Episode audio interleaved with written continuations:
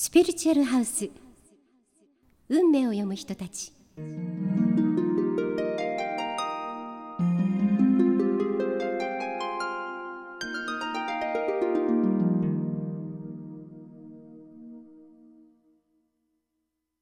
皆さんこんにちは。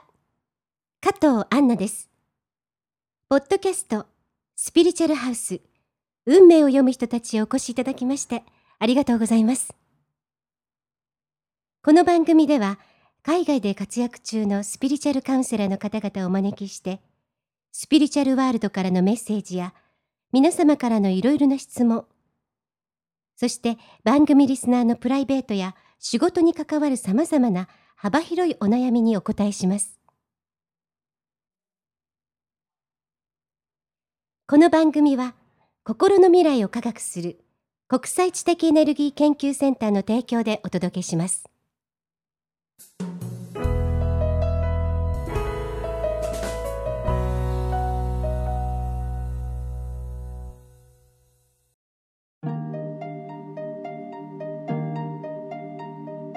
今回のスピリチュアルハウスには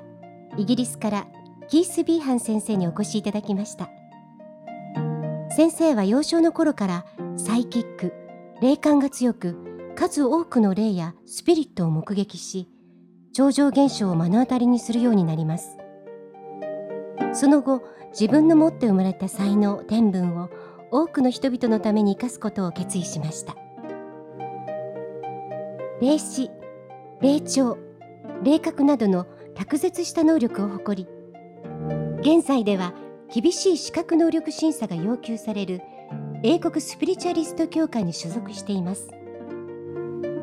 ミーディアムスピリチュアルカウンセラーの中でもその誠実さとともに天真爛漫な最も人を癒す温かさを兼ね備えた現代の英国を代表する最高峰の実力を持った世界屈指のミディアムスピリチュアルカウンセラーといえます。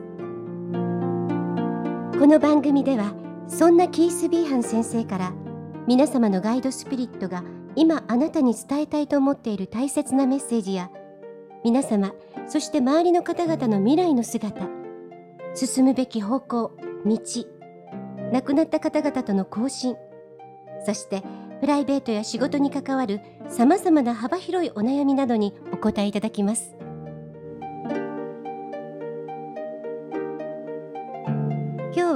そのキース・ビーハン先生に先生の生い立ちからミーディアムとしての信念までをお伺いしていきます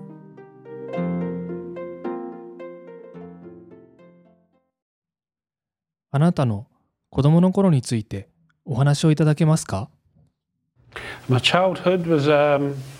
I grew up in London, in South London, um, but I think even as a child I had a lot of uh, images, visions. Definitely, I was very psychic as a child.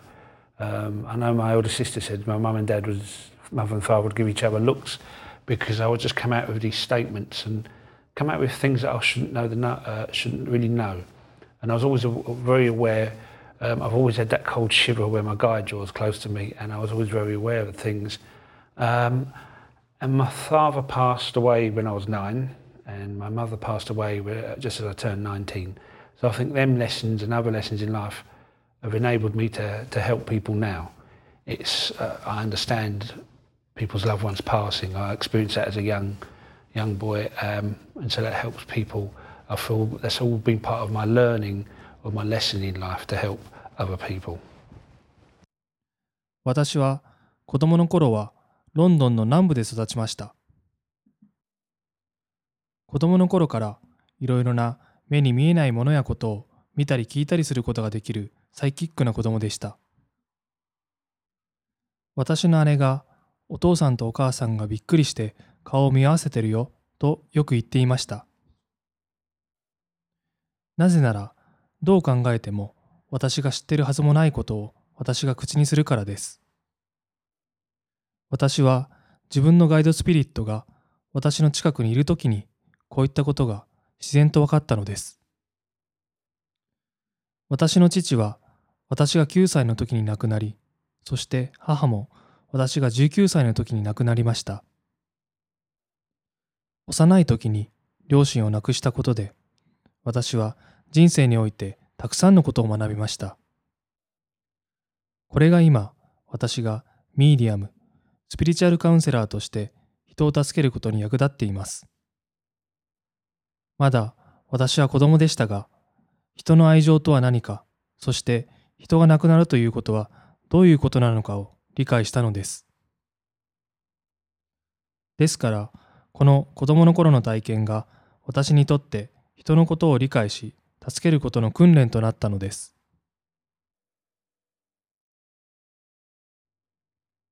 ミディアムとして、つまり、スピリチュアルカウンセラーとしてのあなたの根本的な哲学についてお話をいただけますか My philosophy, I, I have many aspects of that. We're all spiritual beings having a physical experience rather than the other way around. We're all here to learn um, and to improve and gain knowledge and wisdom. It's not just about learning about facts, it's about understanding the reason why. Uh, and if we can help or uplift one person, if I feel I can do that as a medium, just uplift one person, that makes everything worthwhile. Because if you uplift one person, they may be able to uplift another person. And if it's like a chain event, I feel. That's my philosophy in life, is to be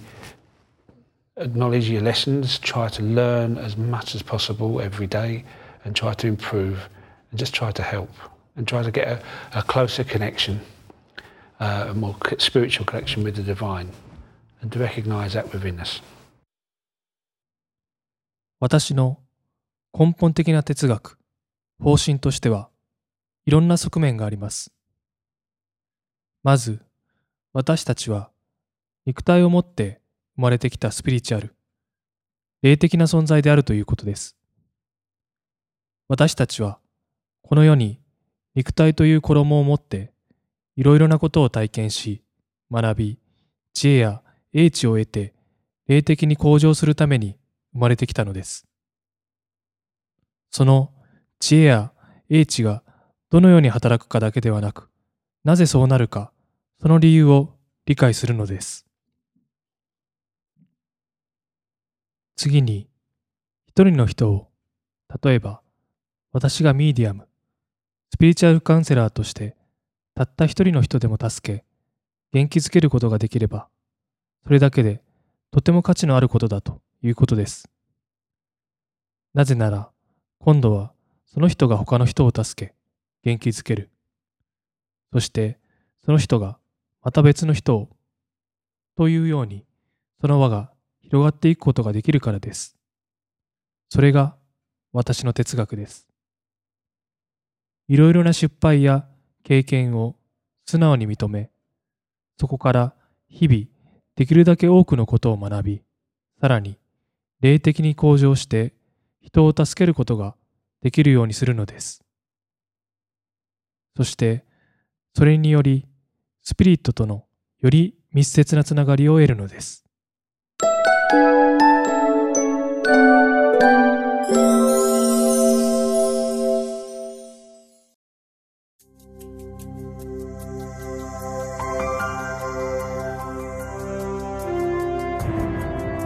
がでしたでしょうか？